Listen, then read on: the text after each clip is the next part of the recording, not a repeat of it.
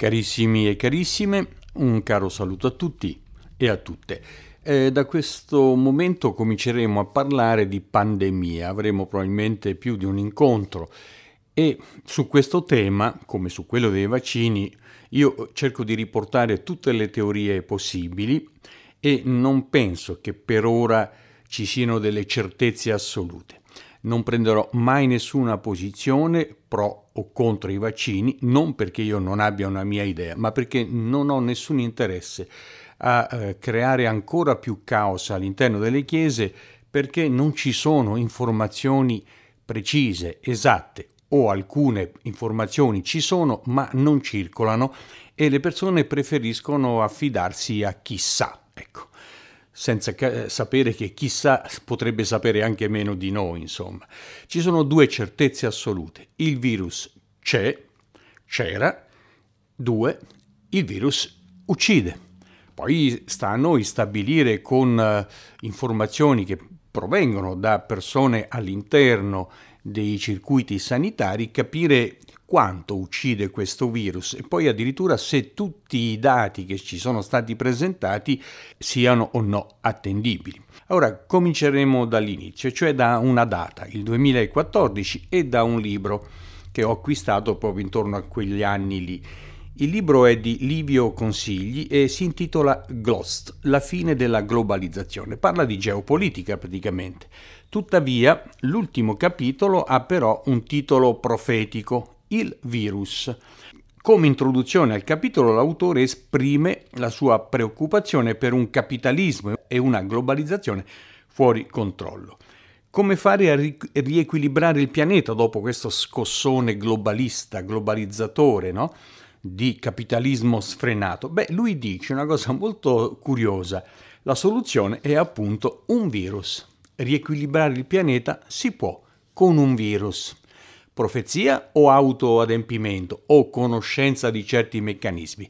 Leggiamo e poi vi farete voi una opinione. Alla pagina 91 lo scrittore dice se la globalizzazione ha fornito le condizioni ideali per lo sviluppo del capitalismo, è altrettanto vero che oggi fornisce le condizioni ideali per la sua disintegrazione. In che modo? Facilitando e agevolando la rapida propagazione di un virus. Già nel passato grandi civiltà furono messe in ginocchio da pandemie e fa l'elenco, insomma, lo sappiamo tutti. Pagina 92. Per dire, non sarebbe una novità, è innegabile che una pandemia mondiale rafforzerebbe insieme la sovranità statale e la sostenibilità del nostro ecosistema, con l'ulteriore vantaggio di lasciare intatti i mezzi di produzione, insomma, meglio di una guerra. Certamente il commercio internazionale subirebbe un colpo durissimo e poi alla pagina 93 gli eventi pubblici, le manifestazioni sportive, i cinema e i parchi a tema collasserebbero o più probabilmente verrebbero banditi.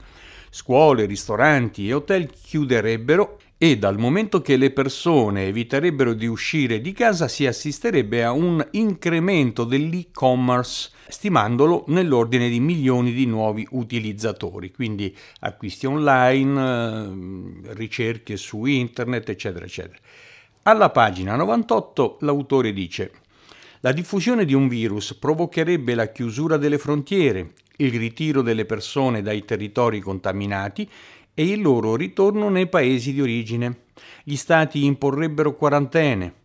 Ne conseguirebbe il blocco delle attività produttive e la drastica riduzione delle transazioni commerciali tra i vari paesi, quello che poi è avvenuto con il lockdown. Quindi sembra profetico il libro, no? Pagine 99 e 100. Chi potrebbe prendersi la responsabilità di scatenare un'epidemia mondiale, magari proprio in seno a un paese orientale, Punto interrogativo. Si parla della Cina? Attenzione a quanto dice eh, questo signore, che non è tutto assolutamente vero se vogliamo, no? o deve essere comunque tutto vagliato, ma è interessante perché lo dice nel 2014, ossia cinque anni prima che si scatenasse quello che ha ridotto il mondo come è ora. Allora dicevo che questo mm, studioso aggiunge i servizi segreti hanno le risorse, la capacità e l'autonomia necessaria per farlo. Fare che cosa? Imporre un lockdown, far circolare un virus, perché no? Non dimentichiamo che le agenzie di intelligence hanno da sempre avuto l'autorizzazione a commettere illeciti, nella misura in cui fosse a rischio la sicurezza nazionale. È un'organizzazione che tra le sue possibilità ha anche quella di dare la morte, i servizi segreti intende. Ci dovremmo quindi sorprendere se in futuro, ripeto, siamo nel 2014, se in futuro prossimo la CIA o altri servizi segreti facessero scoppiare un'epidemia in qualche parte del mondo a Oriente, e ancora sibillino, fa intendere forse la Cina? Dipende solo dal risultato dell'analisi rischi e benefici. Sembra un complottista, anche se uso questo termine in maniera impropria, no? voi lo sapete, ma sembra che voglia dire attenzione, dalla Cina potrebbe partire, come parte molto spesso, un virus che potrebbe mettere in ginocchio l'umanità. Pagina 101 fa un'affermazione qui importante che poi esamineremo comunque a tempo debito. Già ora eh, quindi nel 2014, ripeto, l'Organizzazione Mondiale della Sanità ha dichiarato che la prossima esplosione di un virus potrebbe avvenire in Vietnam o in Cina. Facile profezia perché, ripeto, dalla Cina vengono quasi tutte le influenze stagionali no? e anche le più gravi pandemie.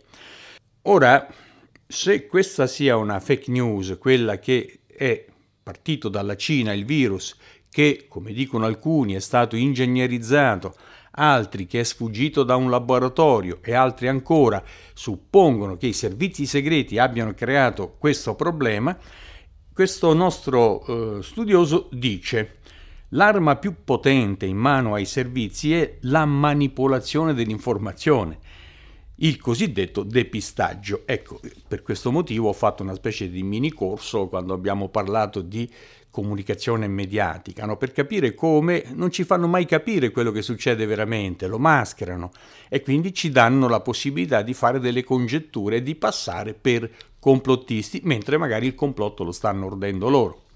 Pagina 102. Una scusa potrebbe anche essere uno dei cosiddetti virus furtivi, ovvero sfuggiti dai laboratori. Una guerra biologica condotta in modo silenzioso, quindi armi biologiche. Già prima di Livio Consigli e del suo libro aveva scritto qualcosa il famoso fisico Alok Ya, eh, fisico laureato all'Imperial College di Londra, nel suo libro Manuale dell'Apocalisse 50 ipotesi sulla fine del mondo e fa una cronistoria delle ultime pandemie, quelle della SARS, di Ebola, eccetera, eccetera. Alla pagina 27 di questo nuovo libro che sto citando, l'autore, Halok Ya, dice nel discorso non rientrano i virus sintetici che potrebbero essere creati a scopo terroristico, perché, conclude, statene certi, prima o poi una pandemia virulenta scoppierà.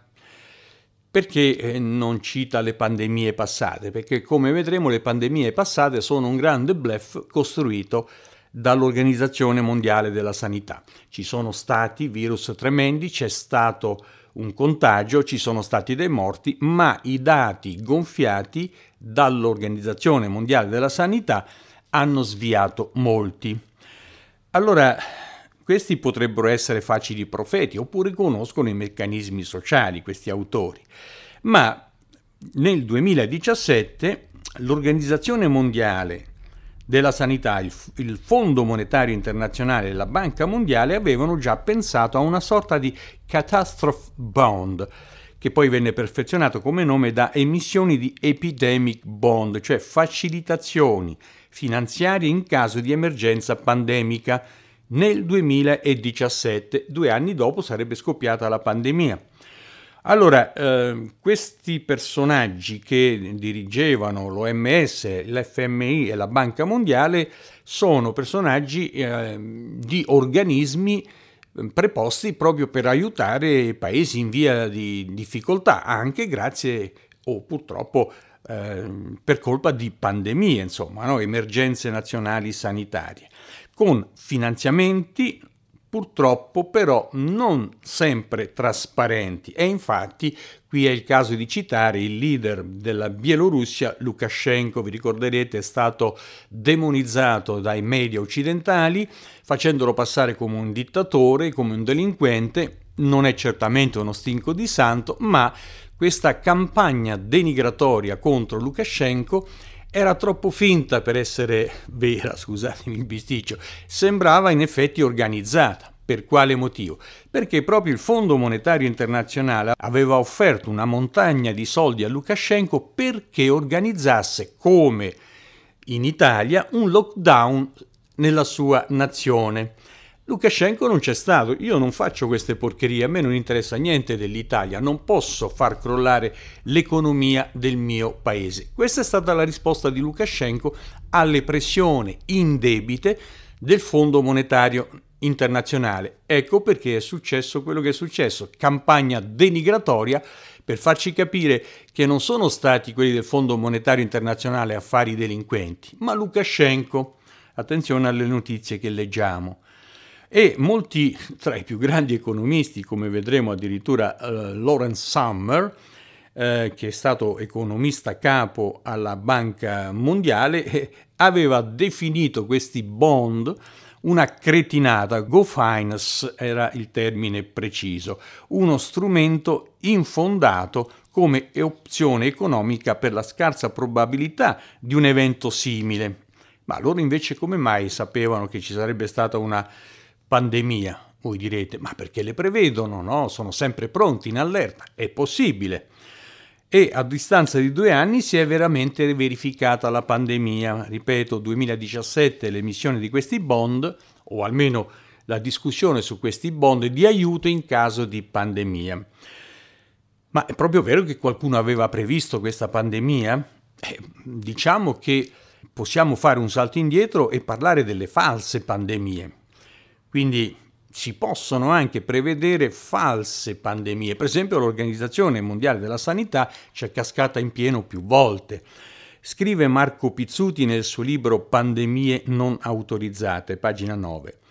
Lo spettro delle pandemie globali ha iniziato a presentarsi con particolare frequenza. L'aviaria nel 2003, la suina nel 2009 e il Covid nel 2019. Il 26 gennaio del 2010 l'Organizzazione Mondiale della Sanità è stata invitata al Consiglio d'Europa di Strasburgo per rispondere alla mozione le false pandemie una minaccia per la salute. Quindi al Consiglio d'Europa si sapeva che l'Organizzazione Mondiale della Sanità stata, era stata un po' troppo leggerina nel proclamare pandemie, adesso lo vedremo.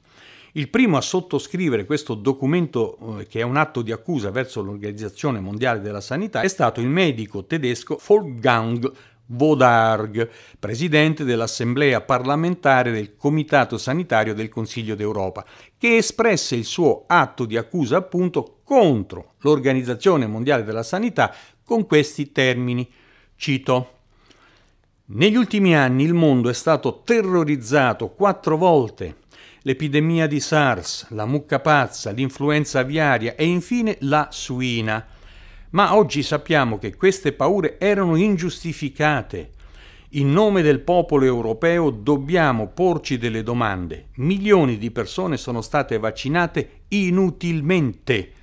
Com'è possibile che l'Organizzazione Mondiale della Sanità sia arrivata a promuovere una iniziativa così sciocca e costosa? Prima l'aviaria, ora la suina per l'OMS è una tragica perdita di credibilità. Eravamo nel 2005, no? era in corso questa pandemia. Quindi vaccinazioni inutili? Come mai? E perché l'OMS fa queste cose? Nel loro libro Operazione Corona, Nicola Bizzi e Matteo Martini, molto ma molto documentati, si possono anche non accettare le filosofie di base di questi scrittori, ma sulla documentazione che presenta non possiamo dire nulla. E questi due autori citano anch'essi il medico tedesco Bodrag, però aggiungono qualcosa che è tremendo. Parole del medico, cito tra virgolette. Per promuovere i loro farmaci e vaccini brevettati, Le compagnie farmaceutiche hanno influenzato scienziati e agenzie ufficiali responsabili della salute pubblica, allarmando i governi di tutto il mondo, invitandoli a sperperare le scarse risorse della sanità pubblica per strategie vaccinali inefficaci. Ed esponendo, ascoltate questo, inutilmente milioni di persone sane al rischio di reazioni avverse sconosciute di vaccini non testati a sufficienza. Eravamo ancora nel 2005, stesso scenario si è riproposto nel 2019 e 20. Vaccini, pseudo-vaccini non testati. Lo disse anche Crisanti in una delle prime apparizioni pubbliche pri, nei primi momenti del lockdown. Io questo tipo di vaccini però non me li faccio perché non sono stati testati. Poi cambiò opinione, ma insomma possiamo anche immaginare per quale motivo. Allora conclude questo medico dell'Europa, delle agenzie europee.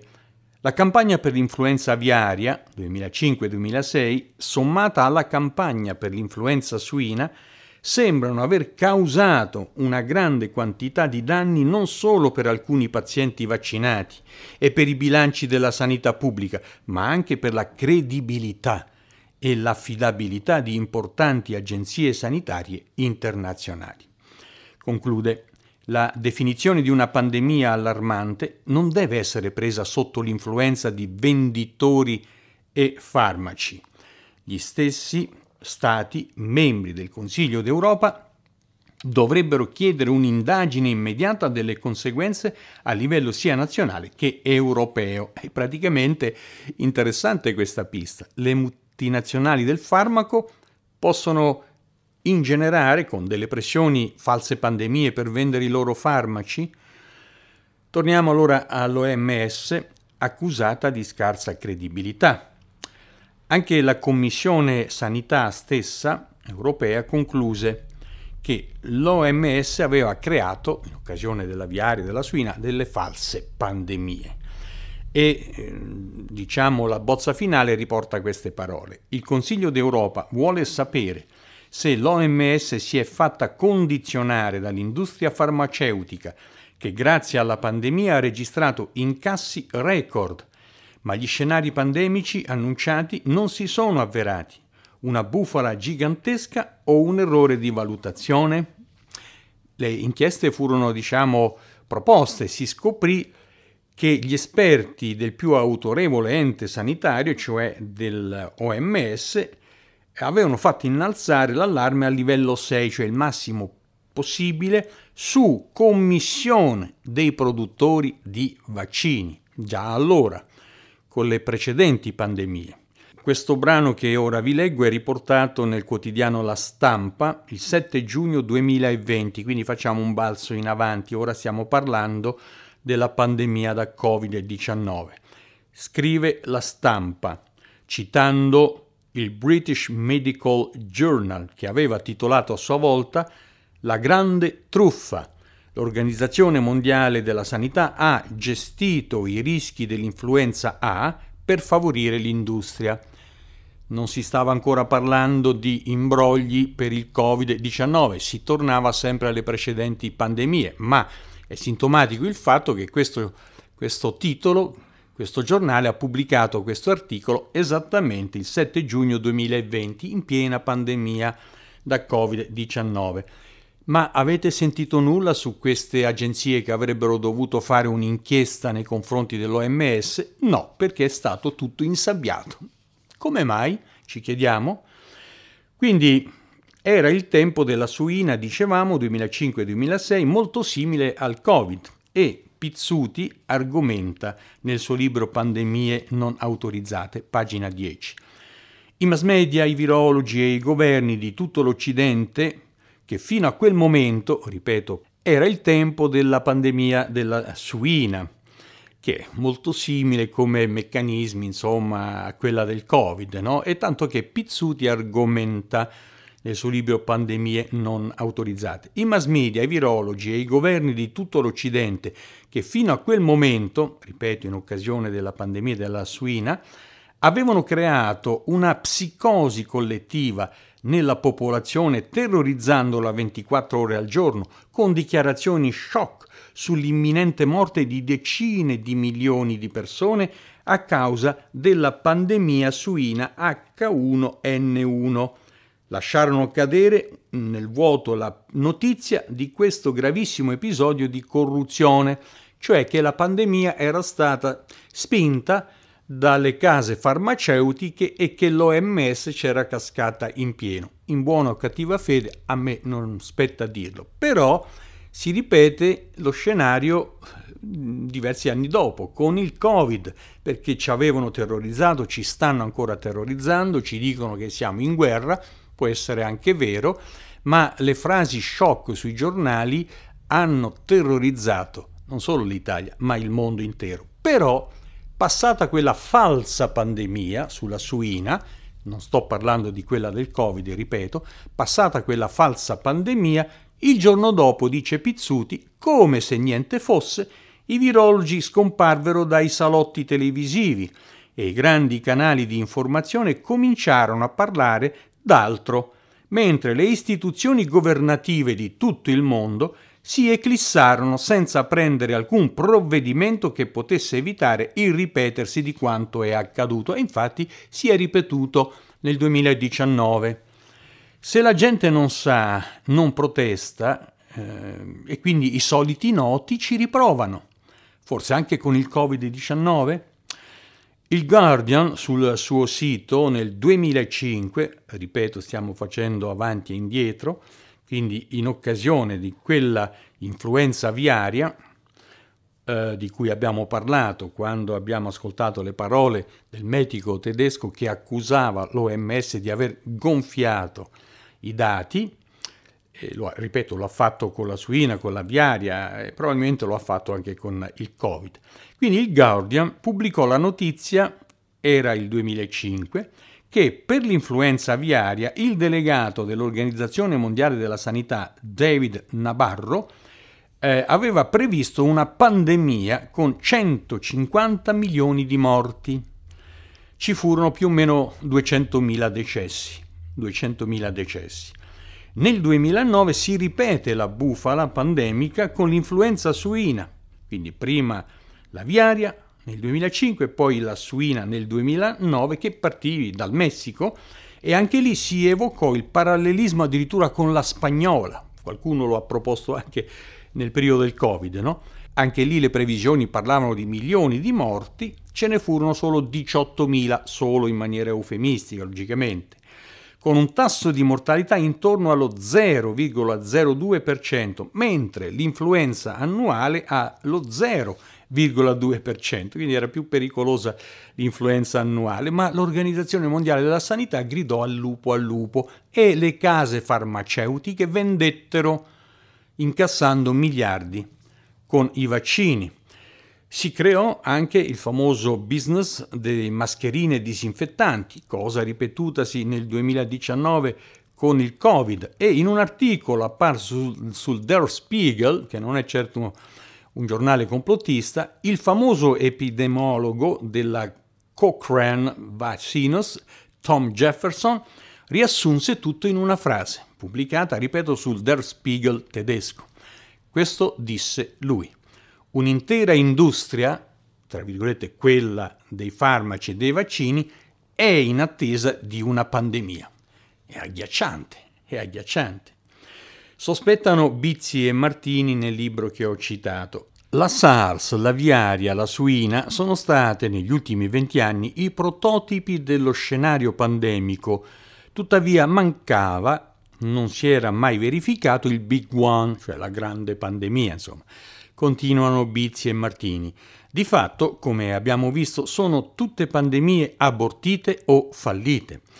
Tuttavia, deve aver insegnato qualcosa a coloro che, per usare le parole di Jefferson, la attendono, la grande pandemia, no?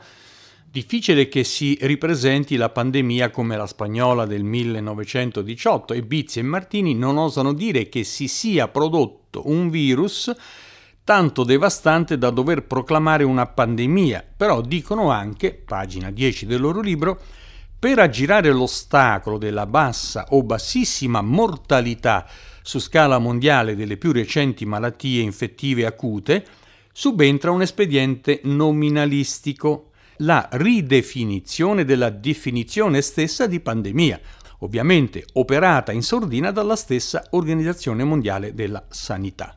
Possibile? Certo, infatti in un video che YouTube ha comunque prontamente rimosso, nei primi mesi del 2020 lo stesso dottor Jefferson diceva che dopo aver letto il sito ufficiale dell'Organizzazione Mondiale della Sanità si era accorto che, cito tra virgolette le sue parole, la vecchia definizione di pandemia era un nuovo virus che si diffondeva velocemente, per cui non si aveva nessuna immunità e che causava un alto numero di malati e un'alta mortalità. Ora, le ultime due eh, possibilità, quindi l'alto numero di malati e l'alta mortalità, erano state cancellate dal sito dell'OMS in cui si parlava di eh, pandemia. Cos'era la pandemia? Con questo cambiamento è stato possibile, conclude Jefferson, catalogare l'influenza suina come pandemia. E allora forse anche quella del Covid-19 è stata catalogata malamente? Quindi già a partire dal maggio del 2009 il sito dell'OMS aveva cancellato nel concetto di pandemia ogni riferimento all'alto numero di vittime, quindi potevano morire anche poche persone o si prevedeva che morissero poche persone, si poteva ugualmente gridare alla pandemia. Dopo gli errori passati con le false eh, pandemie, con i numeri esagerati di morti previsti dall'OMS e dalle batoste che si è presa l'OMS, eh, oggi sono stati un po' più prudenti, anzi hanno ritoccato il significato di termine pandemia. Però c'è un articolo sul sito delle Nazioni Unite che denunciava proprio l'ambiguità della nuova definizione di influenza pandemica. Quindi perfino l'ONU, da cui dipende l'OMS, criticava l'OMS. L'articolo era firmato dal sociologo Peter Dosh e sintomatico è il fatto come rivela Pizzuti, che a meno di due mesi di distanza dalla scoperta ufficiale del primo caso di SARS-CoV-2, quindi il nostro Covid-19, il John Hopkins Center of Health Security, in collaborazione con il World Economic Forum, attenzione, ne riparleremo, e con la fondazione Bill e Melinda Gates, ha presentato a New York il famoso Event 201 Pandemic Exercise, esercitazione pandemica. Cioè si prevedeva l'avvento di una pandemia e si doveva correre ai ripari. In questo evento 201 eh, è stata simulata proprio una pandemia da coronavirus diffusasi in tutto il mondo per mostrare gli enormi costi economici e di vite umane e promuovere la somministrazione di vaccini. Parleremo nel prossimo incontro del fatto che proprio Bill Gates, produttore di vaccini, finanzia per una percentuale altissima che si avvicina quasi al 50% del suo budget, budget l'Organizzazione Mondiale della Sanità, che doveva essere finanziata dagli Stati membri, invece è subentrato Bill Gates e, ripeto, finanzia con ingentissimi flussi di denaro. E il 25 febbraio la società moderna, attenzione al nome, finanziata anche da Bill Gates, annunciava di aver sviluppato già il primo vaccino che era pronto per essere testato sull'uomo, cioè non erano stati fatti test di nessun genere o almeno pochi e già si voleva testare sull'uomo. Moderna poco prima che si scatenasse la pandemia da Covid-19. Un'altra cosa curiosa, e con questo concludo, è che a fine novembre 2019 il fondo di investimento Bridgewater, tra i più grandi al mondo, aveva scommesso 1,5 miliardi di dollari sul crollo delle borse per il mese di marzo, il mese in cui è stata eh, ufficialmente decretata la pandemia. Si è verificata puntualmente contro, attenzione, contro ogni previsione economica degli esperti. Come faceva questo fondo legato ai grandi e ai potenti no? a prevedere? Ecco, eh, io concluderei con le parole di Anthony Fauci che Trump, avendo capito che tipo era, lo aveva allontanato perché anche lui ci stava giocando sporco e lo vedremo più avanti. E Fauci è stato ed è ancora, perché è stato poi riciclato da Biden, il più famoso immunologo degli Stati Uniti ed è il direttore dell'Istituto Nazionale per le Allergie e le Malattie Infettive. L'11 gennaio 2017, attenzione ancora alla data, eravamo ancora lontani dal Covid-19, ma l'11 gennaio 2017 Fauci, in una intervista al sito web di notizie mediche Halio, dice queste parole. Non c'è dubbio che Donald Trump dovrà affrontare un focolaio di una malattia infettiva a sorpresa durante la sua presidenza. Due anni dopo si è verificato. Fauci, sei un profeta o sei ammanicato con altri enti che creano ad hoc le pandemie. Vorrei non aggiungere, creano ad hoc i virus e i vaccini per i virus, no? Potrebbero essere leggende metropolitane. Di questo ne parleremo nel prossimo incontro.